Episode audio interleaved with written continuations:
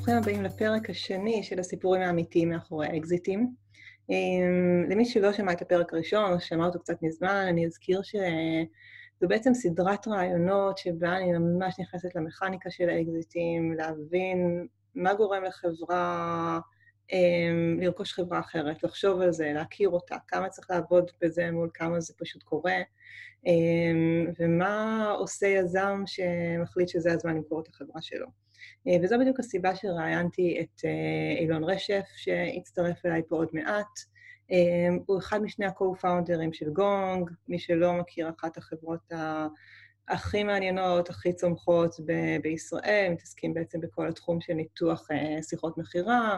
אני חושבת ששווים היום מעל לשני מיליארד דולר, וכמה שנים לפני שאילון נכנס להרפתקה הזאת, היה לו סטארט-אפ שרץ הרבה מאוד שנים, ובאיזושהי נקודה הוא הגיע למקום שהוא אמר שהוא רוצה למכור את הסטארט-אפ הזה. מאוד עניין אותי לדבר על הסיפור הזה, אני חושבת שאחד הסימני שאלה הכי מעניינים שיש לי בתחום הזה, זה מה קורה שלא חברה רוכשת עכשיו מסתכלת על חברה, אלא חברה אומרת, אוקיי, יש לנו מוצר טוב, יש לנו user base מעניין, וזה הזמן להימכר, ואיך עושים את זה בלי שזה יישמע שמשהו לא בסדר בחברה, איך מנהלים את המגעים האלה, איך זה יכול להיות בעצם ביוזמת החברה. זהו, ועוד רגע אילון ישתף באמת באופן מאוד פתוח ושקוף ומדהים על כל ההתגלגלות של המכירה של החברה הקודמת שלו, ויספר גם איך בכובע של גונג הוא בעצם עבר לצד השני, איך הם רכשו חברות, על מה הוא הסתכל ואיך זה קרה. אילון, בוקר טוב, מה נשמע? בסדר גמור, בוקר טוב, איריס. בוקר טוב. אז בוא נתחיל קצת, אני אשמח שקצת תספר לי עליך, על הרקע שלך, ואז ככה נתחיל לחפור בשאלות. וואו, וואו, בכיף כמובן. אז אני באמת בעולם התוכנה כבר הרבה מאוד שנים, עבדתי כשכיר גם בחברה גדולה, גם בחברה קטנה. הקמתי חברה משלי שנקרא Web Collage בתחילת שנות הבועה, בערך בסביבות שנת 2000. מכרנו אותה ב-2013, ואחר כך יצאתי קצת לשבתון, ואז הקמתי יחד עם עמית בן דוב את חברת גונג, ועד היום עסוקים בלגדל אותה. כן. אז באמת, כמו שדיברתי איתך קודם, הסיבה שמאוד עניין אותי לדבר איתך, אז כי אני חושבת שזה... יצא לך לראות המון פרספקטיבות של הנושא הזה של M&A, זאת אומרת שזה גם החברה הקודמת שלך, שאני אשמח שנדבר על זה יותר, עכשיו שאתה בעצם בחברה שהיא, נראה לי לפחות שהיא לא בכיוון של לעשות אקזיט, אלא כנראה להתקדם ל-IPO, וגדלה מאוד מהר, ושאתם רכשתם חברות אחרות, אז נראה לי שככה, יש לך ככה את ה-360 מעלות על, ה, על הנושא הזה. זהו, אני חשבתי שאולי נתחיל דווקא בסיפור של ה... של החברה הראשונה שלך, ומה קרה שם, ולמה מכרת, איך מכרת. מגניב, אז איפה את רוצה להתחיל? ככה באמת באיזה זווית. אז בוא תספר אולי קצת מה החברה עשתה, ובאמת כאילו, למה החלטת למכור, האם באופן אקטיבי ניסית למכור את החברה, איך זה קרה בעצם? כן, אז קודם כל באמת זאת הייתה חברת Software as a Service, שהקמנו את זה, עוד לא היה, היא לא הייתה כזאת, היא התחילה כחברת תוכנה, עברה ל-Hosted, ואז בעצם נולד העולם של Software as a Service. היא הייתה בעולם ה-e-commerce infrastructure, חברה שנקרא Web Collage, בעצם היא אפשרה ליצרנים כמו פיליפס, נגיד, לקחת את כל המידע על מוצרים שלהם ולהפיץ אותו לקמעונאים שהיו מוכרים את המוצר, וככה מי שהיה בא לקנות באמזון או בטארגט או כל חנות אחרת, היה בעצם מקבל את כל המידע העשיר של פיליפס על המוצרים. מכרנו את זה לכמה מאות יצרנים וכמה אלפי קמעונאים שקיבלו את המידע. היה לנו הרבה לקוחות מאוד יפים, כאילו Procter Gamble וסוני וכל מיני כאלה, מייקרוסופט, אבל באיזשהו שלב הגענו למסקנה שזה שוק מאוד, מאוד מוגבל. אחד הדברים הכי חשובים לטעמי בסטארט-אפ הם שוק, ובסוף מסתכלים כמה יצרנים באמת יש בעולם שמשמעותיים, שמוכרים דרך קמעונאים, מגלים שהמספר הזה הוא הרבה יותר נמוך מאשר אולי חשבנו בהתחלה, או אולי אפשר לחשוב כמה אלפים. עכשיו, גם אם לוקחים כאילו מכל אחד, נגיד עשרת אלפים, מאה אלף דולר, לא משנה, כאילו, תלוי בסוג השירות, בסוף זה לא שוק ענקי. ברגע שהבנתי, הבנו שהגענו לאיזשהו מין כאילו מקום שבו בעצם צריך להמציא את החברה מחדש, אז קיבלנו החלטה שאחרי הרבה שנים, כי עברנו שתי נפילות של שתי בועות, שתי התפוצצות של בועה, אמרנו, אוקיי, אין לנו פשוט אנרגיה כיזמים או כעובדים או כמנהלים להמשיך, אמרנו, בואו נמכור את זה, נזדכה על מה שיש ונמשיך הלאה בדרכנו. אוקיי. אז זו באמת נקודה שככה אותי תמיד מאוד מעניינת, כי אני חושבת שיש חברה שהיא סופר מצליחה וגדלה, זה, זה ברור יותר למה, למה רוכשים אותה, אבל כשיש חברה שאומרת כאילו בעצמה, הנה הגענו לאיזושהי נקודה שיהיה קשה לצמוח משמעותית מעבר לנקודה הזאת, אז איך בעצם משכנעים לקנות? זאת אומרת, אם ה... זאת אומרת, זה, זה כאילו נשמע שזה... לא יודעת איך לתאר את זה יותר טוב, אבל שזה כאילו לא הסחורה הכי חמה בשוק, זאת אומרת, יש איזושהי בעיה בחברה, ש, או שרוצים למכור, זה תמיד נחשב ככה יותר קשה. זה כמובן נכון, כי השוק מתמחר חברות במיוחד בצמיחה, נגיד החברה שנמצא בה עכשיו גונג, אז אנחנו בכמה עשרות מיליונים של מכירות, והשווי פרסמנו לאחרונה מעל 2 מיליארד דולר, זאת אומרת, באמת מכפיל מאוד גדול. שם היינו בצמיחה, אבל בווב קולאז' בצמיחה מאוד קטנה של 30 אחוז, ואז מטבע הדברים התמחור אחר, זאת אומרת, גם היינו כאילו במכירות של סכום דו-ספרתי של, של מיליוני דולרים, ועדיין מכרנו בסכום, את החברה בסכום דו-ספרתי של מיליוני דולרים. אז ככה שבאמת אה, העולמות הם אחרים. אני לא חושב שיש איזו נוסחה, זאת אומרת, הנוסחה בדרך כלל, אני כאילו אספר מה קרה שם, ואז יש גם את הנוסחה וגם איפה היא, היא נעלמת. אז לקחנו בנקאי השקעות, אמרנו לו, בוא, יש לנו פה אה, שני קילו בננות שאתה צריך למכור. באמת הוא עשה רשימה של אה, סדר גודל של 100 חברות, עברנו עליהן, ראינו שרק 50 רלוונטיות, אה, פנינו אליהן, בערך 25 אמרו, אוקיי, יש שם מה לדבר, וככה עשינו שיחה שנייה, נשארו מ-25 12, מה-12 נשארו 6, מה-6 נשארו 3, ואז לא היה ברור אם מתקדמים איתם, ואז באה חברה אחרת שלא הייתה במאה הראשונות, ואמרה, בואו נקנה אתכם. אז, אז כאילו, מצד אחד הנוסחה זה לעבוד עם בנקי השקעות, מצד שני, אני חושב שהרבה פעמים הדברים האלה הם קצת עניין של, אה, לא רוצה להגיד מזל, אבל מין כזה... אה, ברגע שאתה מוכן למכור, אז אתה מוכן להקשיב לאנשים שבאים, ואז בסופו של דבר מספיק זמן, אה, יהיה מישהו שהסחורה הזאת, השני כאילו בננות, תהיה עבורו בדיוק מה שהוא צריך. כן. האמת שאני אשמח באמת לשאול קצת על הנושא של בנקי השקעות. קודם כל, זאת אומרת, למה אתה חושב שצריך את זה? אמ, וזאת אומרת, אני חושבת שיש פה גם את ההיבט שבטח הוא לוקח אחוז מהעסקה, אני חושבת שזה כנראה ההיבט הפחות משמעותי, אבל גם האם זה נראה יותר טוב או פחות טוב שה... שהבנקאי השקעות פונה, כי אני אומרת, אם זה היה הפוקוס שלכם בחברה, אני חושבת שלא היה לכם בעיה להוציא, לא יודעת, מיילים ל-50 חברות ולעשות את זה בעצמכם. כלומר, מה, מה בדיוק הוא תורם, ואם לפעמים דווקא זה יכול להוריד. כן, תראה, אני חושב שהדעות, גם שגם לי עדיין דעה מגובשת על זה, היתרון של זה, שמישהו שמנהל תהליך זה כמו מישהו שמנהל כל תהליך, כן? יש המון תהליכים גם בתוך ארגון, גם מחוץ לארגון, של משהו שמישהו שמנהל תהליך, אז הוא אומר, אוקיי, בתהליך זה ככה, הוא גם זה שיכול קצת לשחק את ה-bad cup, good cup מול, מול, ה, מול הרוכשים. אמ, החיסרון כמובן, שברגע שהוא שולח מכתב, אז כולם ברור, ברור להם שהחברה רשמית על המדף, זאת אומרת, הוא לא יכול לעשות מה שאני כיזם יכול לעשות, להגיד, בוא נדבר על שיתוף פעולה, ובקריצה קריצה אה, באתי למכור חברה. אה, אצלו זה ברור, זה מגיע גם בדרך כלל כזה מכתב רשמי כזה, עם פקטה רשמית. מצד שני, במיוחד אם uh, באמת מחליטים שזה מה שעושים, אז הוא עוזר לרכז את החומרים שצריך, הוא עוזר לנהל את התהליך, הוא עוזר כי, uh, לקדם את הדברים. הוא גם בסוף זה שיודע, פשוט יש לו את הזמן גם, ליזמים אין בדרך כלל את הזמן, של באמת להפעיל את הלחץ על הרוכשים האחרונים של, אוקיי, יש פה כבר הצעה לשולחן, בוא תביא לי הצעה יותר גבוהה. בהנחה שמגיעים לזה. אם, אם מגיעים למצב שבו יש או הצעה אחת או הצעה אחת שרוצים, אז מן הסתם תמחור קשה מאוד לעשות גם עם, עם בנקאי. אה, אבל בהנחה של שניים שלושה, אז הוא זה שגם יודע לעשות קצת את הלחץ על הקונים. אבל כן. אני לא חושב שזה איזשהו סוס גדול. ודאי שאם החברה מאוד מאוד מאוד מצליחה, כנראה מצד אחד לא צריך את זה. אם אין שם כסף בעסקה, אז גם, שוב, אף בנקאי גם כנראה לא ירצה את זה, כי באמת אין לו, אין לו upside, אז זה כנראה למצב שהוא כזה יחסית uh, stakes כזה, לדעתי. כן, והזכרת בעצם שהתחלתם את המגעים עם 50 חברות. זאת אומרת, זה נשמע לי מספר מאוד, אה, מאוד גדול. זאת אומרת, זה אומר שזה לא רק החשודים המיידיים ככה, ולא כנראה החמש חברות הראשונות שעלו לכם בראש, אלא כנראה הרבה דברים יותר יצירתיים. ומעניין אותי באמת לשמוע כאילו מתוך החמישים האלה, אלה שבאמת התקדמתם איתם, היו באמת החשודים המיידיים, או שהיה כל מיני דברים מפתיעים ש... אה, כי זאת אומרת, זה נשמע לי מספר גדול של חברות שיכולים. שיכולות לרכוש או שיתעניינו בחברה. נכון, נכון. אה, אנחנו כיזמים נוטים להסתכל על, אה, כאילו, על השוק שמסביבנו ודי מכירים אותו טוב, כי זה יכול להיות תחרות, זה יכול להיות שותפים וכן הלאה. אה, הרבה פעמים בנקאים, או, או גם, גם, כאילו, אם נעשה זום אאוט, תמיד אפשר, כן, אבל הפחות אנחנו מעניינים אותנו חברות שאולי יש להם כיסים עמוקים, אולי רוצים להיכנס לתחום, ופשוט אנחנו לא רואים אותם. זאת אומרת, לצורך העניין, אני לוקח דוגמה של חברה, כן, SAP, כן. כנראה שרוב קהילת היזמים בארץ לא כל כך מכירה מה SAP עושה, לא כל כך מכירה מה היא רוצה לעשות, כי זו פשוט חברה נורא גדולה ששמה מלא מלא דברים. אז לו אני הייתי בא מחר למכור איזושהי חברה, לא, לא, לא גון כמובן, זה לא רלוונטי, אבל חברה אחרת, לא יודע אם הייתי שם את SAP ברשימה, כי מצד אחד יש כסף, מצד שני, I, I have no idea, כאילו, אין לי מושג מה הם עושים. כן. בבנקים מסתכלים על זווית אחרת, אומרים, אוקיי, בואו נסתכל איזה חברות גדולות יש, איזה עסקים יש להם, לאן הם רוצות להתרחב. אה, הם טורחים לקרוא את ה-S1 שלהם, אם זו חברה ציבורית וכן הלאה, ואומרים, אוקיי, יש להם איזה ביזנס באי-קומרס, בואו נחפש את הבן אדם שאחראי על זה, ואז יכול להיות שה-CP דווקא כן מעניין, כן, אז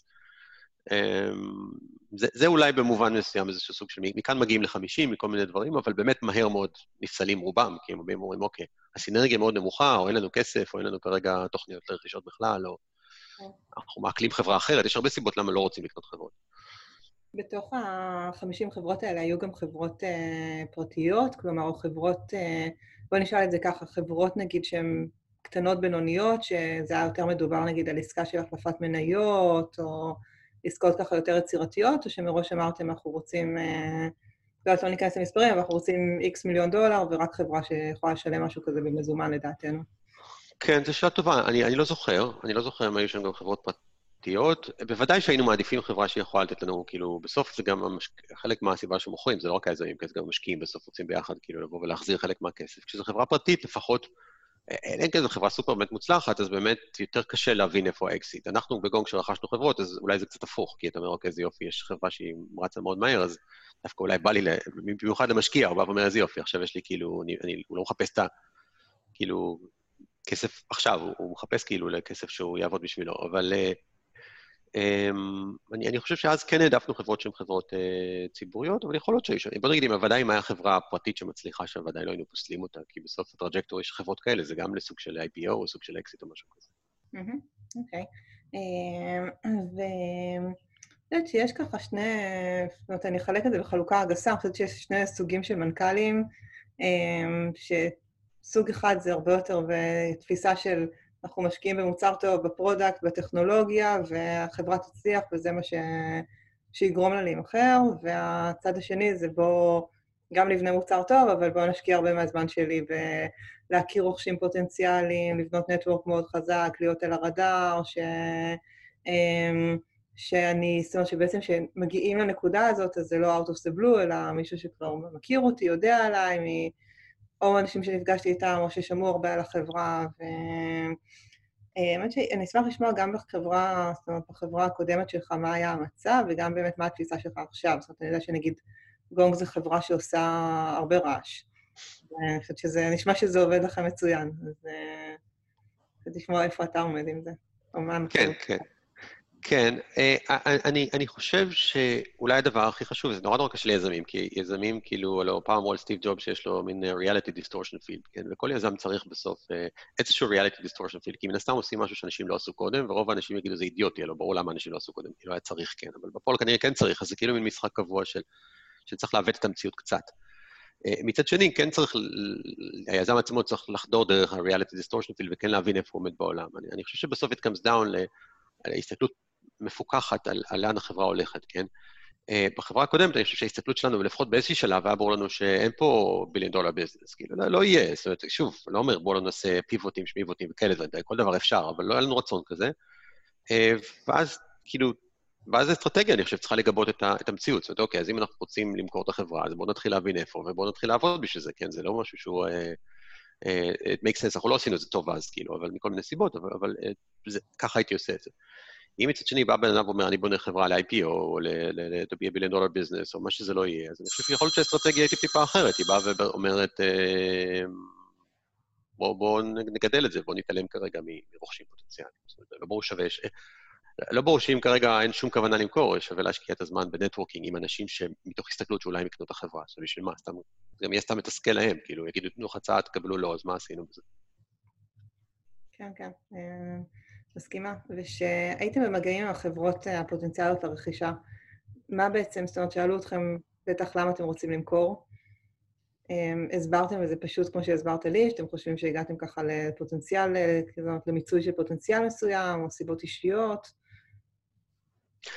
לקונית היו מוכרים חלום, כן? אני חושב שהם גם היו מאוד מופתעים לא היו מוכרים להם חלום, כן? אני חושב שבדרך כלל הסיפור לקונים הוא, וואלה, ביחד נוכל לגדול יותר. אה, כאילו, שזה כל פעם שיש איזה פרס ריליס שחברה קונה אחת אחרת, אז, אז תמיד זה הסיפור. Uh, במידה מסוימת יש בזה גם צדק, זאת אומרת, כאילו, אתה בא ואומר, אני, אני מוכר לחברה יותר גדולה, יש פה מוצר שהבעיה אצלנו לא הייתה במוצר, נגיד, הבעיה הייתה בשוק ובגישה לשוק, כן? כי באיזשהו שלב זה לא כלכלי לגשת לשוק שהוא לא מספיק גדול, כן? אבל אחת החברות שהסתכלת, דווקא בזאת לא, לא שקנתה, אבל אחת החברות האחרות שרצתה לקנות אותנו, היה להם כבר אנשי מכירות לאותם לקוחות עם מוצר ליד זה, אז מבחינתם, אני חושב שלא היו קונים אותנו, היו משלשים את ההכנסה תוך שנה בלי בכלל מאמץ. זה פשוט כי, כי המוצר עצמו היה מוצר בסדר גמור, זאת אומרת, הוא נמכר ולקוחות אהבו אותו. אז, אז אני חושב שזה הסיפור, וזה גם מה שרוצים לקנות. לפעמים זה משהו טכנולוגי, לעבוד, כי הטכנולוגיה שלנו תעזור לחברה השנייה, אבל אני חושב שתמיד צריך להיות איזשהו סיפור, זה לא קטע של וואלה, הבננות נרקבות עוד, עוד חמש דקות, בוא תקנה אותה מהר, תעשה שייק לפני שהם ירקבו לגמרי, אף אחד לא רוצה כזה דבר. כן. בסדר, ובעצם מעניין אותי קצת במעבר שלך בעצם מוובקולאז' לגונג. אמ, זאת אומרת, דבר אחד שאמרת כמה פעמים זה שבעצם בחרת בחברה עם שוק הרבה הרבה יותר גדול. מה עוד השינויים המשמעותיים שלקחת מה... זאת אומרת, מהשיעורים שלמדת בחברה הראשונה שלך לגונג? או, יש המון, יש המון. אני, אני בכלל, אני כבר... אה, זה, זה, זו לא תהיה הפעם הראשונה שאני ממליץ לכל, לכל אה, יזם ויזמית להתחיל מהסטארט-אפ השני, כאילו, זה תמיד יותר נוח. אני מתאר לעצמי שגם אצלך זה היה ככה, ככה הפעם השנייה הרבה יותר קלה באופן אה, כללי, אוקיי, כאילו. ממש שלישי.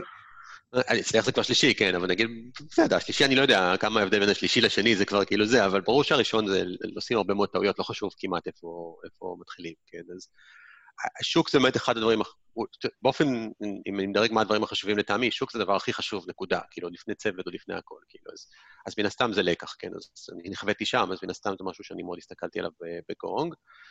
אה, אני חושב שגם בגונג עשינו עבודה יותר אה, הדוקה בלוודא שאנחנו אה, מביאים את הצוות הנכון. זאת אומרת, פשרות שעשינו בחברה הקודמת אנחנו לא עושים פה. זה דורש יותר משמעת עצמית, שלא לגייס מישהו שהוא כמעט בסדר, אבל כנראה לא בסדר. אה, זה לא לגייס מישהו כי מכירים אותו, זה לגייס מישהו שהוא באמת אה, הכי טוב שאפשר בתפקיד. אה,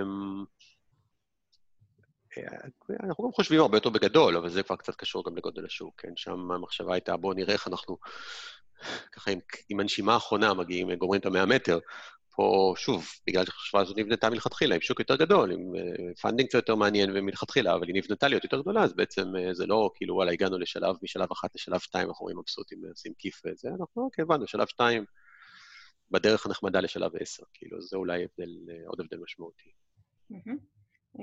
האמת שמעניין אותי לשמוע לך על הגיוסים, זאת אומרת, כמו שאמרת, אני גם מאוד רואה את זה ככה, ש... שבסוף הצוות ההתחלתי הוא כל כך משמעותי, וכל אחד הוא אחוז כל כך גדול מהחברה שהם חייבים להיות מעולים. ומעניין אותי באמת עד איזה נקודה אפשר לשמור את זה ככה. זאת אומרת, אני חושבת שנמצאים בה מאות עובדים, זה אפשר להגדיר ש, שזה משהו עם חשיבות מאוד גבוהה, אבל יהיה קשה להביא אנשים בפינצטה, או שאתה חושב שעדיין אפשר, מעניין אותי כזה, איפה היה הטיפינג פוינט אצלכם ככה בגיע, בפוקוס המאוד חזק על אנשים מעולים. כן, טוב, הייתי אומר לך, עובד זה מספר 77, הוא, הוא היה קטסטרופה, אבל עכשיו אני אצטרך לבדוק מי זה, והוא נורא ייעלב אם הוא ישמע את זה, אז כמובן שזה לא המצב. Uh, אני חושב שזה מנטליות, uh, זה, קודם כל, אין, uh, מייק, מייקל ג'ורדן היה אחד, ו- ולברון יש אחד, כן, ומסי יש אחד, כאילו, אי אפשר להביא כולם מסי, זה, זה בסדר, זה, זה, לא, זה לא השאלה, כן, זה לא איך אנחנו חושבים את הכי הכי הכי טובים, בסדר, זה לא, אי אפשר. Um, אבל, uh, אבל באמת, אני חושב שזה עניין של מנטליות, לשים את הרף במקום מאוד מאוד גבוה. זה בעיקר לבוא ולהגיד, כן, אני צריך למלא משרה ואני לא הולך למלא אותה, כי האנשים שראיתי לדעתי הם לא מספיק טובים, יש לנו משרות שלפעמים לוקח לנו שנה למלא. זה מבאס, זה מתסכל, אבל להגיד, אני, אני, ככה אני עושה את זה, זה גם לפטר אנשים שאתה אומר, שמע, זה לא היה הייר טוב, זה אולי הייר סביר, הם ממלאים משבצת, אני יודע שיהיה חור אם אני אפטר אותו, אבל סורי, it is what it is, the bullet, גם זה חלק מהעניין. אמ, וזה לסנן מאוד מאוד קשה גם דברים כמו מה שנקרא, אני לא אוהב את הקלישאה של המילה culture, אבל, אבל לא משנה, מה שחשוב לנו מבחינת, ה, ה, זה, זה לא הידע הטכני או הידע המקצועי של הבן אדם, זה גם איך הוא בסופו של דבר משתלב בתוך המרקם האנושי בחברה. אה, זה גם דבר שחייבים, חייבים, לא, לא חייבים, אבל כאילו, אם מקפידים עליו, אז אפשר להמשיך את זה די הרבה. אני חושב שעד היום בגונג, אנחנו לוקחים כאילו SDRים בארצות הברית out of college, כן? זה לא שכל אחד כזה אני יכול להגיד, וואלה, הוא תותח על, הוא בסך הכל מסכן בתחילת הקריירה, וחלקם בכלל לא מבינים מה זה להיכנס לעולם העבודה, כן? אבל fair enough, חלק יהיו טובים וחלק לא, אבל, אבל אנחנו כן משתדלים תמיד לגייס את האנשים הכי טובים. Uh, עד היום מאמץ מאוד מאוד מאוד גדול, יש לי בראש כמובן כמה היירס אחרונים, מקדמים ותהליכים שעדיין, שאנחנו ממש נלחמים בשיניים להשאיר את הכי טובים. ברור שזה לא מצליח, תמיד יש יותר ופחות טובים. כן. כן. ואנחנו כבר 400 איש, זה לא עובד מספר 50, זה כבר כאילו ongoing. כן.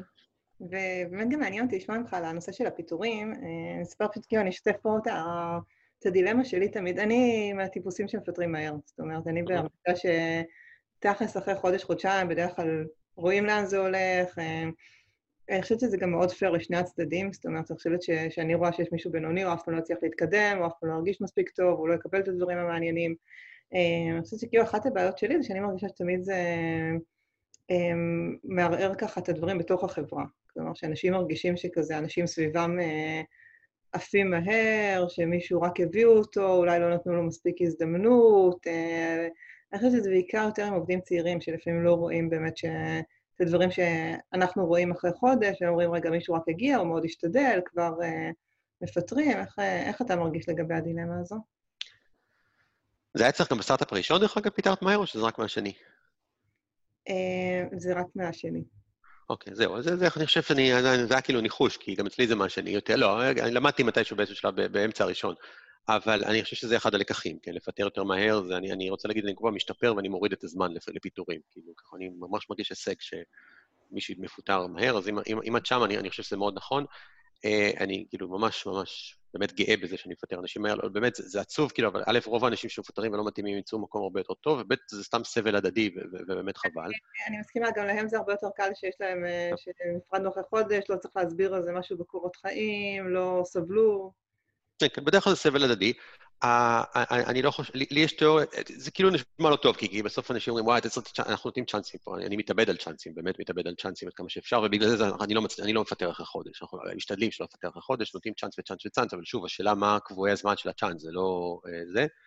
אמ, לי יש תיאוריה, שוב, אני לא יכול להוכיח אותה, אבל אני חושב שכשמפטרים בינוניים, בהנחה שאחרים טובים, כאילו יום-יומיים כולם מופתעים, ורגע, מה ופה, וזה כנראה שיחת מסדרון כשיום אחד יחזרו למסדרונות, אבל, אבל בסוף אנשים, אני רוצה להגיד אפילו ממש שמחים מזה. זאת אומרת, כל אחד, בסוף בן אדם ראה, איזה יופי, אני כבר לא צריך לעזור לו יותר, אני לא צריך לתמוך בו יותר, אני לא צריך לעשות אחריו, זה כל מיני דברים שקורים לאנשים טובים, בלי שהם שמים לב, כאילו הם עוזרים לאחרים, כי ככה הם אנשים טובים, ופתאום יורד להם האבן הזה מהלב, וגם קצת לא היו צריכים לכסות עליו, וקצת לא היו צריכים למרוח אותי או את המנהל שלהם, כי להגיד, כן, לא, לא, לא, זה בסדר, הוא ככה, אה, אני חושב שאחרי כמה זמן אנשים גם מעריכים את זה.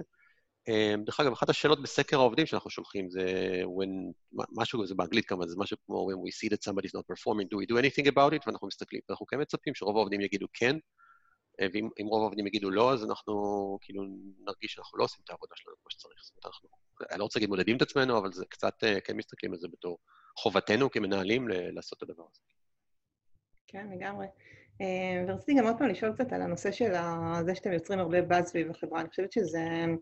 זאת אומרת, האמת שאני חושבת שבאוריבי אני עושה את זה פחות טוב, בעיקר כי, לא יודעת, כי אין לי, אין לי משאבים לזה, אני חושבת שזה משהו שעשיתי מאוד טוב בטקיפי בחברה הקודמת שלי.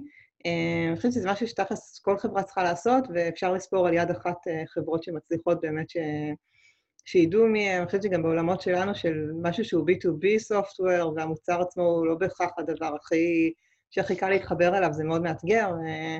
אה, אה, מעניין אותי באמת אם זה משהו שאתם עושים בעיקר ל-employee branding, או שזה גם מול משקיעים יותר, אה, מה באמת המוטיבציה, או שזה פשוט משהו שאתם יודעים לעשות טוב אז אתם עושים? אז קודם כל, זה הקרדיט פה לעמית, השותף שלי, כאילו שהוא בסוף, זה, זה מאוד מאוד ב-DNA שלו, גם בסייסנס שהוא מנכ"ל את החברה, החברה הייתה חברה חמה גם אז, למרות ש... כאילו, אפשר להגיד, וואלה, מה זה חברת BI, יש אלף כמוה, אבל בכל זאת זו חברה חמה. אני, אני חושב שהוא ידע לעשות את זה באמת בצורה אה, יוצאת דופן, וזה גם בא לידי ביטוי אה, אה, בגונג. לנו גם היה טיפה יותר קל, כי בדיוק, לא בדיוק, כמובן לא במקרה, כן, אבל בדיוק הגענו לעולם של AI, שוב, כאילו מין כזה בשיא ההייפ, כי התחלנו ב-2015, שזה היה כאילו, עוד AI היה כזה מין לא ברור מה זה, ופתאום זה במרכז ה attention של כולם, וגם כשחברה מצליחה, כמובן זה יותר קל. אבל כן, אני חושב שזה חשוב, אני חושב שבעיקר זה חשוב כלפי הלקוחות, אה, כל חברה, כל לקוח רוצה להרגיש שהוא קונה את המוצר הנכון והחכם והמצליח והכל. זאת אומרת, יש לנו, לפעמים לקוחות באים ואומרים, אני קונה גום כי אני יודע שזו חברה טובה, ולא מסתכל על מתחרים אפילו, או לא מסתכל על, אולי אפילו לא עושה פיילוט, הוא אומר, שמעתי מספיק, וזה חשוב, כי כל הדברים האלה נותנים בסוף, זה מין מעגל כזה, נותן ביטחון לעובדים, זה נותן ביטחון לאנשי בחירות, וזה לופ, זה מעגל שמזין את עצמו, אז, אז מאוד זה. אני גם חושב שבמיוחד, אה, אה, אחד הדברים שאנחנו עושים פה שונה ממה שאני עשיתי לפחות בחברה הקודמת, זה גם, אני חושב, רוב הקרדיט פה לעמית, זה ה, באמת הנושא של כאילו ה, ה, ההבנה שחלק מהתפקיד של השיווק הזה זה גם שהעובדים ירגישו שהם נמצאים במקום טוב. זה כמובן לא יכול לבוא ברמה של marketing, hey, בואו נספר כמה אנחנו טובים ובתוך החברה הכל יהיה פח, כאילו, כי בסוף אנשים עובדים פה, כן? זה כן. באמת לייצר סביבה שאנשים גאים לעבוד בה, עובדים, נהנים לעבוד בה ובכל, ואז את זה אפשר ליחצן החוצה. זאת אומרת, לספר סיפור שאין, אני לא מכיר בן אדם שמסוגל, אולי יש, אבל זה, זה לא, לא, לדעתי זה לא סוסטיינבל. אבל אז החוכמה היא לייצר את הסיפור ואז להוציא אותו החוצה. זאת אומרת, נגיד בגלסדור, אני לא יודע, הציונים של העובדים שלנו הם מאוד מאוד קרובים לחמש, כאילו ממוצע, אבל... אז נורא קל לי לבוא ולהגיד לכל עובד חדש, להגיד לו, בוא תסתכל, איך אתה תסתכל בגלסדור, תגיד אתה מה שאתה רואה, כאילו, אבל אם הציונים היו שלוש, אז מה הייתי אומר, הולך לגלסדור, כאילו, אני לא יכול להמציא את הציונים. אז קודם כל המחויבות שלנו זה לייצר את אותה סביבה שאנשים אה, ירגישו בה אחלה, כאילו. כן, ובאמת מעניין אותי גם עכשיו לשאול אותך על, ה... על הצד השני של השולחן ועל הרכישות שאתם עשיתם בגונג. אה, כמה רכישות עשיתם? שתיים. ו- ואיך זה קרה? זאת אומרת, זה חברות ש... לא יודעת, באו להתייעץ איתכם, ופתאום הבנתם שיש פה משהו מעניין, זה חברות שפנו אליכם, זה חברות שאתם הגעתם אליהן. Um, זה קצת שונה בין שתי החברות. Uh, החברה הראשונה, אונדיגו, זו חברה באמת שאני לא זוכר מה הייתה הפגישה הראשונה בדיוק, לדעתי זה היה uh, של יוני, שהיה מנכ"ל שלהם, ועמית uh, שותף שלי, וזה היה ברמה של בוא נסתכל, נכיר, כאילו לא משהו מעבר לזה. אנחנו אהבנו את המוצר שלהם, ורצינו שיצטרפו, הם היו שלושה אנשים עם מימון שהגיע פחות או יותר לסוף הדרך, אז מבחינתם השיקול היה האם לגייס עוד כסף או האם להצטרף למשהו קיים. בהתחלה הם החליטו להמשיך, שזה גם היה בסדר, זאת אומרת, אנחנו ממש לא היינו רוצים שמישהו יצטרף לא בלב uh, שלם. אחר כך הם שינו את דעתם, ואז הצטרפו, מאוד שמחנו. Uh, עד היום שלושתם איתנו, אז ככה שמבחינתי זה סיפור uh, הצלחה.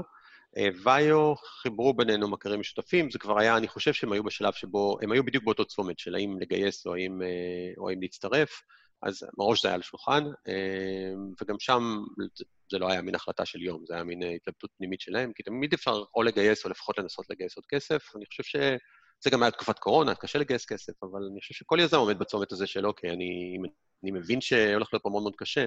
א', אם אני רוצה עוד להמשיך את הסיבוב, ב', האם, האם ה upside מצדיק את זה, האם, האם המחיר המנטלי של לגייס בתנאים שאני לא צריך, לא, לא אמצא חן בעיניי, האם זה מה שאני רוצה להמשיך איתו. זה, זה באמת שיקול קשה, ובשני המקרים בסוף הם החליטו להצטרף, מאוד שמחנו. והיו קרנות מאחורי, מאחורי החברות האלה? כן. ואיך הם הגיבו לזה? כי אני חושבת שבדרך כלל חוב... זאת אומרת, קרנות לא כל כך אוהבות למכור בשלבים האלה. Um, בשני המקרים אני חושב שהקרנות היו מפוקחות, הם הסתכלו על זה יחד עם היזמים, ואמרו, אוקיי, פה צריך להשקיע עוד כסף. זאת אומרת, צריך לזכור, לזכור שגם הקרנות, בסוף, אם רוצים לגייס, הם גם צריכות לשים עוד כסף, כן. אז עכשיו זו החלטה שלהם, האם רוצים uh, to cash out עם uh, סכום מסוים שכאילו, whatever, upside מסוים, או האם באמת אה, להמשיך את הריצה. אה, בשני המקרים פה כן הקרנות היו, שנקרא לזה שיתפו פעולה עם היזמים. אני בכלל מאמין גדול, זה גם מה שאני תמיד אומר ליזמים בסיטואציה הזאת, של בסוף זו החלטה של היזמים, מה הקרנות יגידו? אנחנו נמשיך, היזמים יגידו, אוקיי, ביי, מה, מה הקרן? אוקיי, תנהל את החברה, לא, הקרן לא יודעת לנהל חברה. אז, אז, אז אני לא בא ואומר, בוא עכשיו, אנחנו כולנו, כאילו, בתור יזמים שמגייסים כסף, הדבר האחרון שאנחנו רוצים זה ליצור סיטואציה שבו הקרנות אומרות, וואלה, המניאק הזה דפק אותי. אף אחד לא רוצה להיות שם. אבל גם מצד שני, יזם בא ואומר, תקשיבו, אני מרגיש שהגעתי לסוף הדרך, זה המקום הנכון לחברה, אז בואו חבר'ה משקיעים, אתם אה, השקעתם בי, לא השקעתם במין... אה, זה, אז זה, זה, אשמח להמשך שיתוף פעולה בעתיד, ובואו נקרא לזה, בואו נעשה את המקסימום שאפשר בשלב הזה לטובתם של כולם. אז אני חושב שזה באמת, זה חלק מהאחריות גם של יזם, לגייס מאחוריו את הקרן ולבוא ולהגיד, אה, it is what it is, שזה נקרא קרן הון סיכון, חלק מהמקרים הם מצליחים, חלק לא, כן. לא, כן. לא כולם זה סנופלק שהנפיקו לפני שבוע ב-30 מיליארד דולר, כן, חלק זה לא. כן, ו... בעצם זה מחזיר אותי קצת למקום שסיפרת על למכור את החלום. אה, כי בעצם עכשיו אתה בצד השני, ואתה אומר, אוקיי, אנחנו רואים איזושהי חברה, והם אומרים לנו, אנחנו חושבים שהגענו לסוף הדרך, או אנחנו חושבים שלא בטוח נצליח לגייס כסף וזה. איך אתם הרגשתם לגבי זה? זאת אומרת, לא, לא, לא הרגשתם בעצמכם, זאת אומרת, רגע, למה מוכרים לי בננות אה, שפג תוקף, או זה, כי שם נש... כאילו נשמע ש... שהיה לכם מאוד ברור, זאת אומרת, מה המצב, ולא שמכרו לכם איזה חלום, וראיתם בדיוק איפה החברה נמצאת, וכמובן שגם ראיתם באמת כאילו מה הערך שלכם שם. אה, איך זה היה בעצם מהצד השני לראות את זה? כן, אני, אני חושב שצריך, יש שם בשני המקרים היה חלום. זאת אומרת, אה, החלום, אני לא חושב שצריכים למכור לנו, זאת אומרת, אנחנו ילדים גדולים, זאת אומרת, אנחנו מכרנו להם את החלום, זאת אומרת, בסוף אונדיגו, המוצר שהם עשו, בגרסתו ההרבה הרבה הרבה יותר משוכללת, הוא היום מוצר שגונג אה, הביאה לשוק לבערך, אה, לא יודע מה, סדר גודל של 1,500 לקוחות, שמישהו, המנהל מוצר של הדבר הזה, זה אותו בן אדם שהיה שם אה, אה, המנכ"ל של אונדיגו, זאת אומרת, זה, זה כאילו חלום משותף, שבו הם אומרים, אוקיי, אנחנו אהבנו מה שאתם עושים. אנחנו לא חושבים, וכנראה גם הם לא חשבו, שאם הכסף שהיה להם בקופה והמצב שהחברה נמצאת, יכולים להגיע, לבנות לזה שוק. כי ה-go to market זה סליחה, אבל זה fucking לא נעים, כן? זה, זה, זה, זה, זה, זה, זה, זה כאילו... לא קל להרים אופרציית go to market, כן? ו, ובסוף, אני חושב שזה לגמרי ככה. אותו דבר, חברה שהצטרפה עכשיו, ויו, היה להם משהו טכנולוגי, טכנולוגיה מאוד מגניבה. הם לקחו את זה לעולם של customer success, שהוא שוק מאוד מאוד מוגבל, אפרופו שוק. ואני חושב שהם הבינו את זה איפשהו בדרך. ואני חושב, כן, החלום המשותף זה לקחת חלקים רלוונטיים מהטכנולוגיה הזאת, לשים את זה בתוך גונג, להביא את זה לאלפי לקוחות. Uh, כמובן, יקבל צורה אחרת, כמו שגם מונדיקו קיבל צורה אחרת, אבל uh, אני, אני חושב שזה לגמרי חלום משותף. זאת אומרת, זה לא... אין פה איזה מין, וואלה, אנחנו קונים את החברה וזורקים את מה שהם עשו לפח. כאילו, את הקוד אולי כן, אבל לא את ה... את ה-IP נקרא לזה, או את ה-passion של היזמים, ואת ההבנה שלהם של השוק, ואת ההבנה הטכנולוגית, זה, זה בפירוש מה שאנחנו רוצים. לא היינו, כנראה לא היינו קונים סתם חברה שהיא, אוקיי, שלושה אנשים בתחום לא קשור, לא יודע מה, אז הנה, קצת עבודה, תבואו, תעבדו אולי, אבל לא, אין פה חברה, כאילו, אין ערך אמיתי מעבר לאנשים נטו. כן. ואם נגיד עכשיו אה, מקשיבים לנו הסטארט-אפ השלישי שאולי תקנו, אמ, וזאת אומרת, בוא נגיד שיש סטארט-אפ שיש לו באמת טכנולוגיה שמאוד רלוונטית אה, ללקוחות שלכם, היית אומר פשוט לבוא ולפתוח את זה ולהגיד, תשמעו, אנחנו בנקודה כזאת, אנחנו חושבים שביחד זה יכול מאוד להתאים, או להתחיל במשהו שהוא הרבה יותר סופט, ולהיפגש, להכיר. אני חושב, זו שאלה נורא קשה, אני, אני חושב שזה לא פוגע לבוא ולהגיד, אה, אני לא חושב שכאילו, יבוא יזם ויגיד, וואלה, אני רוצה לבדוק אם אתם רוצים לקנות אותי, אז, אז אני עכשיו אקח את זה למקום של שוק, כן, הוא יקבל פחות כסף מאם הוא יבוא ויגיד, בוא נעשה שיתוף פעולה, ובדרך נלמד כמה הם ענקיים ונהדרים והכול. כי זה, זה, זה באמת בסוף, אני, אני לא חושב, אולי כן, ואני חושב בחברות גדולות אולי כן, מול חברה כמונו זה... ההסתכלות היא לא פיננסית, כן, 7 כפול 3 שווה 21, אלא בואו ננסה להבין איפה, איפה אפשר לתת ערך. אני חושב שזה במקום של באמת איפה היזם עומד. אם הוא בא ואומר, תשמע, אני מתלבט נשמח לבוא לעבוד איתכם, אבל גם לגייס כסף, אז תבוא, תגיד את זה, כאילו, ואז יכול להיות שאנחנו נגיד, אה, אוקיי, אתה יכול לגייס כסף, טה-טה-טה-טה-טה, ואז... אני, אני הייתי אומר באופן עקרוני להיות פשוט uh, פתוח וכן. היו לנו חברות סטארט-אפ שבפרוש באו עם המקום הזה. באו ואמרו, אוקיי, אנחנו בנקודה שבה אנחנו מתלבטים לגייס כסף או, או לרכש. בואו נדבר על הלרכש, אנחנו במקביל גם מסתכלים על לגייס כסף, הכל בסדר, אני חושב שבסוף גייסו כסף, מאוד שמחתי בשבילם, זאת אומרת, זו בסוף החלטה שהיא... וגם היו חברות, דרך אגב, שבאו אלינו ואמרו, אנחנו רוצים לרכש, ואמרנו להם, סבבה, ואז אמרו, אה, קיבלנו הצעה X, אנחנו אמרנו, X זה לא מתאים לנו, וזה גם בסדר, זאת אומרת, אני באמת מאחל לכל יזם שיצליח להשיג את המקסימום מהחברה, אני חושב שזה חובתו כלפי עצמו, כלפי המשקיעים שלנו. כן, ובאמת באמת אחת הנקודות הבעייתיות, זאת אומרת, הרבה יזמים מגיעים לנקודה שאומרים, אוקיי, או שאני מגייס כסף או שאני מנסה לרכש. אמ, ואחת הבעיות זה שלגייס כסף לוקח פחות זמן מלהירכש. זאת אומרת, בוא נגיד שעכשיו מישהו, אני חושבת שמגיעים לנקודה הזאת, זה בדרך כלל שיש עוד כמה חודשים של כסף בקופה, ואז הרבה פעמים אפשר לגייס כסף תוך חודש, אבל תהליך של רכישה יכול לקחת הרבה פעמים, לא יודע, שלושה חודשים, שישה חודשים, ו... אמ, זאת אומרת, נגיד סיפור ש... ששמעתי לא מזמן, זה על יזם ש...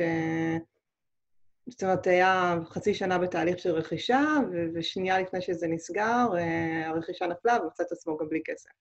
אה, מה אתה חושב שנכון ליזמים לעשות בנקודה הזאת, שהם בעצם בצומת הזאת, אבל זה לא בעצם שני תהליכים שיכולים, לא יודע, תוך חודש להיסגר לפה או לפה?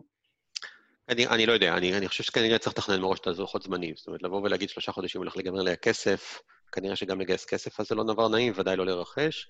צריך לנהל את הציפיות.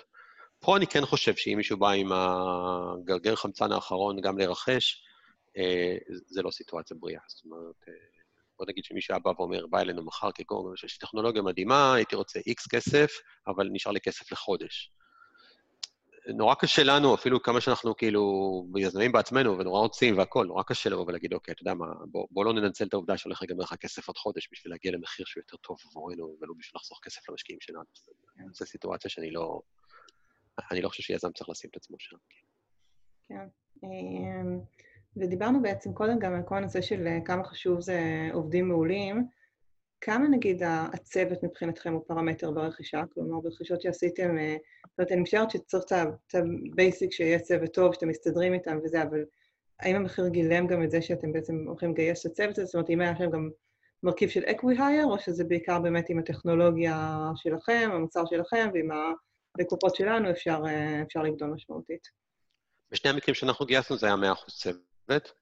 אה, זאת אומרת, צוות עם הידע שהם צברו, אבל כאילו בפירוש צוות, אני לא הייתי מגייסת אותך. את השתי החברות האלה ודאי לא היינו לוקחים, לא היינו חושבים שאנשים יכולים להיות אנשים שמתאימים לנו לזה, זאת נקודה, כאילו, שחור ולבן, לא זה, זאת אומרת, גם היו חברות אחרות שראינו, והצוות לא התאים, יכול להיות שהוא היה צוות מעולה, אבל לא, לא, לא היה fit לאצלנו. זה יכול להיות אפילו ברמה של משהו מפגר, כן, אנחנו ב Java והם ב .NET, אוקיי, אז כאילו באמת, אז אוקיי, אפשר לעשות את ההתאמה הזאת, אבל פתאום הרף כניסה הוא נהיה הרבה יותר גבוה. והיה גם דוגמה, האמת היא שזו הייתה דוגמה אמיתית אפילו, זה לא משנה, זה לא מה שהפיל את זה, אבל זה בהחלט היה חלק ממערכת השיקולים. אמ, אז, אז זה לגמרי, אני חושב, אבל מצד שני, הסתכלנו גם על חברות ששם העניין היה לגמרי שוק, זאת אומרת, אה, היה חברה אחת שהסתכלנו עליה, ששם גם היה של שוק, והצוות לא היה פרמטר, כי גם כנראה חלקו הגדול לא היה נשאר, אז... אבל זה שוב השאלה, מה, מה, מה אנחנו קונים, מה מוכרים. אם, אם קונים טכנולוגיה, אז ברור שזה... אם, אם, אם קונים מוצר שהוא עוד לא גמור, ברור שזה היזמים. אם קונים שוק, שזה, הנה, יש לי אקס לקוחות עם אה, מוצר שהוא כבר סוג של אה, עובד וצריך to take it out to market, אז כנראה שהצוות, ודאי ה engineering פחות קריטי, כאילו, אז אה, זה כאילו צריך משהו בסיסי שעובד, אבל אז זה פחות קריטי. אנחנו לא היינו במקום הזה, זאת אומרת, לא, אנחנו לא מהחברות שבונות עצמנו על ידי הרבה רכישות, אה, אולי נעשה את זה בעתיד, אבל כרגע זה לא אסטרטגיה, או לא הייתה אסטרטגיה, ואז אה, פחות נתקלנו בעולם הזה של בוא נקנה חברה כי יש לה עשרה מיליון דולר revenue, ונראה איך אנחנו מגדילים את ה-10 ל-50 בלי הצוות. כרגע אין לנו כזה, לא היה לנו מקרה כזה, אבל זה גם לגיטימי. אוקיי. אמ, ועוד שאלה שמעניין אותי לשאול, בעצם זה קצת מתקשר למה שסיפרת קודם על הרשימה של ה-50 חברות, שאני חושבת שאחד הדברים שככה מאפיינים יזמים, שהרבה פעמים אומרים, אוקיי, אני בונה חברה ואני אמכור את זה ל...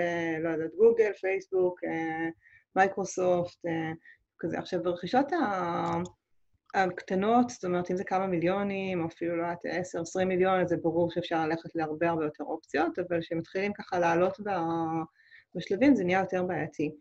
אה, מעניין אותי, נגיד, אם עכשיו, או אפילו נגיד לפני שנה, איפה שהייתם, הייתה מגיעה לכם חברה טובה, אה, עם, בוא נגיד כבר הכנסות, עם צוות יותר גדול, שהייתה רוצה להימכר ב-200 מיליון, או בסכומים האלה. זה היה משהו שהיה יכול בכלל להיות רלוונטי לכם? זאת אומרת, עם החלפת מניות, גיוס עוד כסף בשביל זה או משהו כזה, או שאתה חושב שעד גודל אה, מסוים זה, זה לא ריאלי? זאת אומרת, אם, אם חברה שהיא בשלבים יותר מאוחרים, בכלל שווה לה לחשוב על חברה שהיא כזה כמה שלבים לפניה בשביל רכישה, או ש, שזה פחות קורה מהניסיון שלך? לא, קורא זה קשה תמיד, אבל אני חושב שאנחנו ודאי שכן. זאת אומרת, אני, אנחנו, אנחנו נגיד לתוכן, שוב, זה פרסמנו, אז אני לא מגלה פה שום דבר, שגייס, נגיד, הסיבוב האחרון היה בשווי של קצת מעל 2 מיליארד דולר, אני חושב שכל חברה, עד לרמה של, לא יודע, 10, 15, 20 אחוז, זה משהו שהיא מסוגלת להוציא על משהו שהוא אסטרטגי. אז נגיד, לנו לא הייתה בעיה להוציא 100-200 מיליון דולר על משהו שאנחנו חושבים שהוא אסטרטגי לחברה. מה זה אסטרטגי? זה כבר שאלה שהוא באמת, אה, כמובן, היא שאלה גדולה, כן, אבל היא... יכול לעזור לנו מאוד בלהגדיל את המכירות, עוד מוצר בשוק, איזו טכנולוגיה שבאמת can make a difference. זה לא אבל שלושה יזמים וחתול, זה ברור. כן. אמ, אבל, אבל זה גם עמד על הפרק, זאת אומרת, אז, אז כן, זה משהו שאנחנו בהחלט אה, זה. אמ, אבל זה צריך להיות, זה לא... חברה של 100 מיליון שקונה חברה של 50 מיליון זה הרבה הרבה יותר נדיר, זה בעצם סוג של מיזוג, והנה ראינו מה קרה עכשיו לטאבולה ואוטבריין שניסו להתמזג, הרבה פעמים זה הרבה יותר קשה, כי אז יש הרבה יותר שאלות פחות. אה, אבל נגיד אינסרט בארץ שנמכרה לפנדו, זה גם היה מין סוג כזה של אה, חברת, אה, חברה יותר, כאילו בינונית שיכולה חברה יותר קטנה, אבל זה יותר קשה בדרך כלל, כי שוב, המשקיעים לא יודעים מה הם מקבלים בדיוק, והיזמים לא בדיוק יודעים מה הם מקבלים, והעובדים לא בדיוק, כאילו זה פשוט קשה טכנית, אבל אני לא חושב שיש עם זה איזושהי בעיה. גם, דרך אגב, בחברה הקודמת, אחרי שמכרתי את החברה הקודמת, Web Collage ל-Answers, אז ב-Answers קנינו עוד חברות, והיינו חברה עדיין פרטית, כן? וקנינו עוד חברות אחר כך, וכן, זה לא... בעשרות מיליונים, זה לא... זה, זה לא היה בעיה. כן. ואיך היית מרגיש עכשיו, נגיד, אה, אם הייתם עושים רכישה שהיא יותר גדולה והייתם מכניסים עכשיו, נגיד, לא יודעת, 50 עובדים, 100 עובדים, מבחינת קלצ'ר, כי אמרת כאילו אתם עדיין, זאת אומרת, 400 איש, ואתם עדיין בשלב שהוא ככה עם תרבות אחת, עדיין, זאת אומרת, זה לא חברת ענק שבמילא יש לה מלא רגליים בכל מקום, ו... וזה לא כל כך משנה. זאת אומרת, כמה זה היה מדאיג אותך עכשיו להביא פתאום, נגיד, אה, מהעובדים שמגיעים מחברה אחרת, ויכול להיות שהם בראש שלכם, אבל הגיעו עם, עם תרבות מאוד שונה. מאוד, היה מאוד מדאיג. זאת אומרת, בוודאי שהיינו עושים, אה, היינו, היינו עושים תהליך שא', אנחנו מנסים להבין מה ה culture הפנימי שלהם. אה, בעצם גם לא משנה מה ה culture, כי בסוף אנשים באים, תמיד הם חשדנים כזה, אוי, החברה, הם ואנחנו, זה לוקח שנים עד שהם ואנחנו, זה נעלם, גם אם אתה הכי מדהים שבעולם, ואתה שולח להם חולצות עם כל הלוגוים, זה לא העניין, זה, זה, זה באמת, יש פה איזשהו קטע כזה של תמיד נשאר מזה משהו, בטח אם הטכנולוגיה מחליפים אותה, ואז רגע, הטכנולוגיה שלהם והטכנולוגיה שלנו, זה מאוד מדאיג, זה חלק מהשיקול כמובן, זה לא מה שעושים. נגיד Sisense שקנתה את Periscope, זה לא, זה לא רכישה קלה, כן? זו חברה ישראלית שבסוף מחזיקה כמה חבר'ה בסן פרנסיסקו שעד הרכישה לא ידעו איפה ישראל קיימת, אז פתאום באים ישראלים, בסוג שאני לא, כאילו, אני לא מכיר שם בפנים, אבל כאילו, אומרים להם מה לעשות, וזה, כאילו, מה, מה זה, השתגעתם? אנחנו במרכז העולם, והעולם מסתובב סביבנו, אז אני יודע שזו עבודה שהם עושים שם, וזו לא עבודה קלה, כאילו, אז... לא, זה לא היה מעניין, לא הייתי כאילו יוצא לחגיגות מאיזה יופי של עבודה הולך לזה בשנה הקרובה. אני חושב שלהפך, הייתי די מבועת מהעניין, אבל אם צריך אז צריך, כאילו. כן. אה, בסדר, אני חושבת שאנחנו ככה לקראת סיום, אה, באמת מעניין אותי גם ככה אם אולי תוכל לשתף באמת בתחום הזה של אה, כל הנושא של רכישות, להירכש, לבנות את זה נכון, אם, זאת אומרת, בהנחה שרוב היזמים בסטארט-אפ הראשון שלהם ועדיין לא בסטארט-אפ השני שלהם ועוד לא, עוד לא למדו את הדברים בעצמם, מה, מה כן היית ממליץ, כמה, כמה היית ממליץ להתמקד בזה, או פשוט לבנות מאוד חברה מאוד טובה ו, וזה יקרה? אני, כן, אני, אני לא חושב שאנשים צריכים לחשוב יותר מדי על, על איפה, מי, מי הולך לקנות. אני חושב שבסוף, גם מי שיקנה בסוף יקנה או על, על בסיס טכנולוגיה שנבנתה לפתור צורך אמיתי, או עוד יותר טוב, מוצר שנבנה, שמשרת לקוחות אמיתיים. זאת אומרת, אם המחשבה תהיה כל מיני, גוגל חסר את זה, בואו נבנה את זה, הסיכוי של להגיע בדיוק לזמן שגוגל יגידו, אנחנו רוצים את זה, למצוא את הבן אדם שצריך את זה, ושכל הכוכבים יסתדרו, לדעתי הוא מאוד מאוד מאוד קטן. אה, וגם סוגר את האפשרויות, זאת אומרת, ואני יכול לתת הרבה דוגמאות, אבל זה פשוט סוגר המון אפשרויות. אני חושב שצריך לבנות חברה שלקוחות אוהבים, עם מוצר מצליח, מצליח זה כבר, כאילו, מוצר שעוזר ללקוחות לעשות משהו, בטח בעולם B2B. אה, ומשם והלאה, הנחת העבודה היא שגם אם המוצר הזה הוא לא איזה ביליון דולר קומפני, תהיה חברה אחרת שבאה ואומרת, אוקיי, יש פה איזה מוצר שהוא מועיל לסט מסוים של לקוחות, או שזה הלקוחות שלי או של לקוחות שאני רוצים להגיע. ואז יש פה איזושהי סינרגיה, לבנות את זה הפוך, זה, זה גם לשים את כל הביצים בסל אחד, אתה אומר, אוקיי, אני אבחר בחברה שסיילספורס יקנו אותי, אוקיי, ומה אם סיילספורס יקנו מוצר אחר, מה תעשה אז? אז זה כאילו מין, אה, לא, לא נראה לי שזה אסטרטגיה מנצחת, אבל אה, יש גם כאלה שעשו את זה, אבל נראה לי שזה מאוד מאוד ריסקי. כן, ובואו ניקח נגיד אה, יזמים שעכשיו מתחילים לעבוד על משהו שהוא יכול להתאים לגונג, בואו נגיד שהם עדיין בשלבים התחלתיים, לא יודעת, יש קצת מוצר או משהו כזה, הם עוד לא חושבים על מכירה. היית אומר להם כן להתחיל לבנות קשרים, לנסות אה, שאתה או מי תכירו אותם, אה, או שבכלל לא להשקיע בזה בשלבים הראשונים? תלוי מה הם רוצים. הם, זה, אני, אני חושב שהם צריכים לחשוב מה הם רוצים. הם אומרים, תשמע, יש לי פה, אני רוצה פה איזה backup plan שבסך הכל יום אחד אנחנו אולי נמכר לקור, והייתי אומר, בטח, אם, אם זה כאילו חלק מה-thought process, בטח, תכירו והכול, ואני גם, אה, כאילו, אנחנו גם לא נהסס בשנייה, אז יגידו, אוקיי, בנינו פה את המוצר, הבאנו 20 לקוחות, תראו איזה יופי, אולי בא לכם אה, שנצטרף. אז סבבה, כן, כן, לא, לא. אה, אם האסטרטגיה לבנות חברה גדולה, עדיין מוזמנים תמיד להכיר, נשמח לעזור, נשמח אה, לחבר, נשמח להכל, אבל אז כאילו, go build a business, כאילו, זה משהו אחר. אז, אז, אז כן, אני גם לא חושב שזה מאוד מאוד משנה אם נכיר מראש או לא נכיר מראש, אני חושב שבאמת, אם בא אלינו מישהו ואומר, זה מה שבניתי, ונראה לי מגניב לחשוב על ביחד, והביחד הזה יכול להיות או באמת או בסיפור, בואו נתחיל אה, לבדוק את זה, זה שלושה לקוחות משותפים ונראה איך זה הולך משם. אנחנו תמיד נהיה פתוחים לרעיון בהנחה שיש לנו בנוויט, כן? זה... כן. בסוף כולנו מוגבלים 24 שעות ביממה, כן, אבל... איך אתה באמת רואה את הנושא הזה בחברה כמו גונג, שאני חושבת שאתם הרבה יותר uh, ככה, uh, בוא נגיד, הרבה יותר ממוקדים, זאת אומרת, זה פחות, זה לא חברה עכשיו בעצומה ש... לא חברה ציבורית, לא חברה עצומה, מול חברה, בוא נגיד, כי אני כן חושבת שיש משהו בחברות מאוד גדולות, שהרבה פעמים זה כן להיות על הרדאר, זאת אומרת, כן יכול להיות מצב שעכשיו יש להם רבעון uh, מצוין, אז הם מחפשים לקנות חברה פתאום, או שיש להם רבעון על הפנים והם רוצים להראות שהם נכנסים לאיזה תחום, ופתאום נכנס עכשיו אה, איזה SVP חדש. זאת לא תמיד רכישות הן משהו עם, אה, עם הרבה היגיון מאחוריו. אז מה, מה בעצם, כאילו, ש... כאילו, מה... מה אני חושבת שכן שווה להשקיע בלהיות על הרדאר של החברות הגדולות, או ש... שמגיע הזמן אז להתחיל להתעסק עם זה ולא לבזבז יותר מדי משאבים על, ה... על הנושא הזה. אני חושב שבסוף באמת, יזמים, יש להם כל כך מעט שעות אפקטיביות ביום, שאני חושב שאת רובם עדיף להשקיע בביזנס.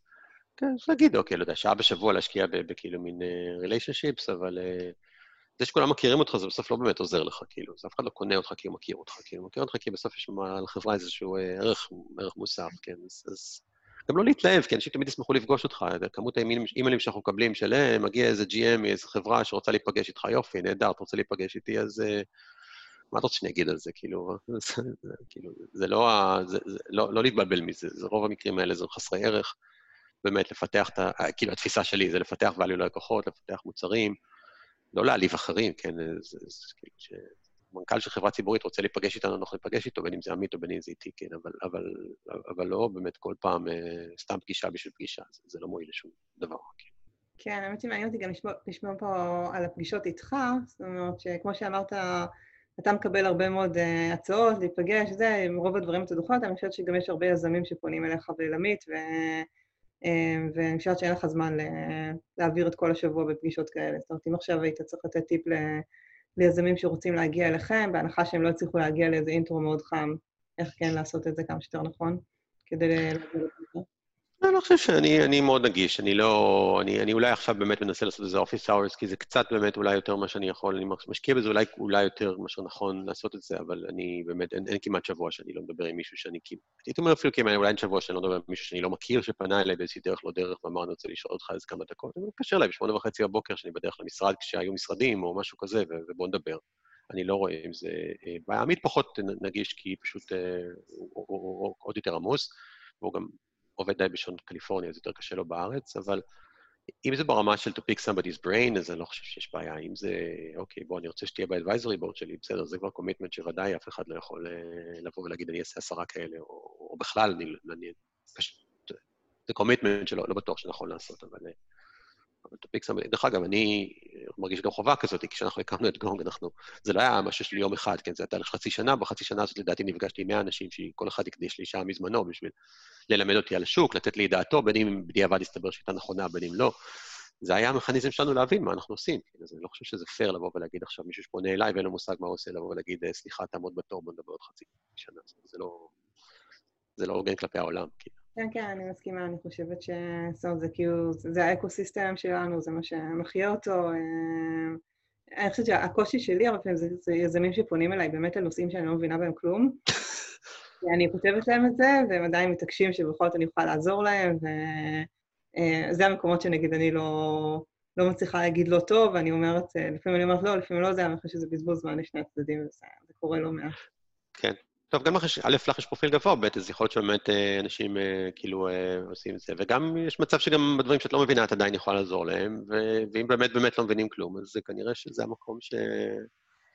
שאולי באמת, יש את המקומות שאומרים לא.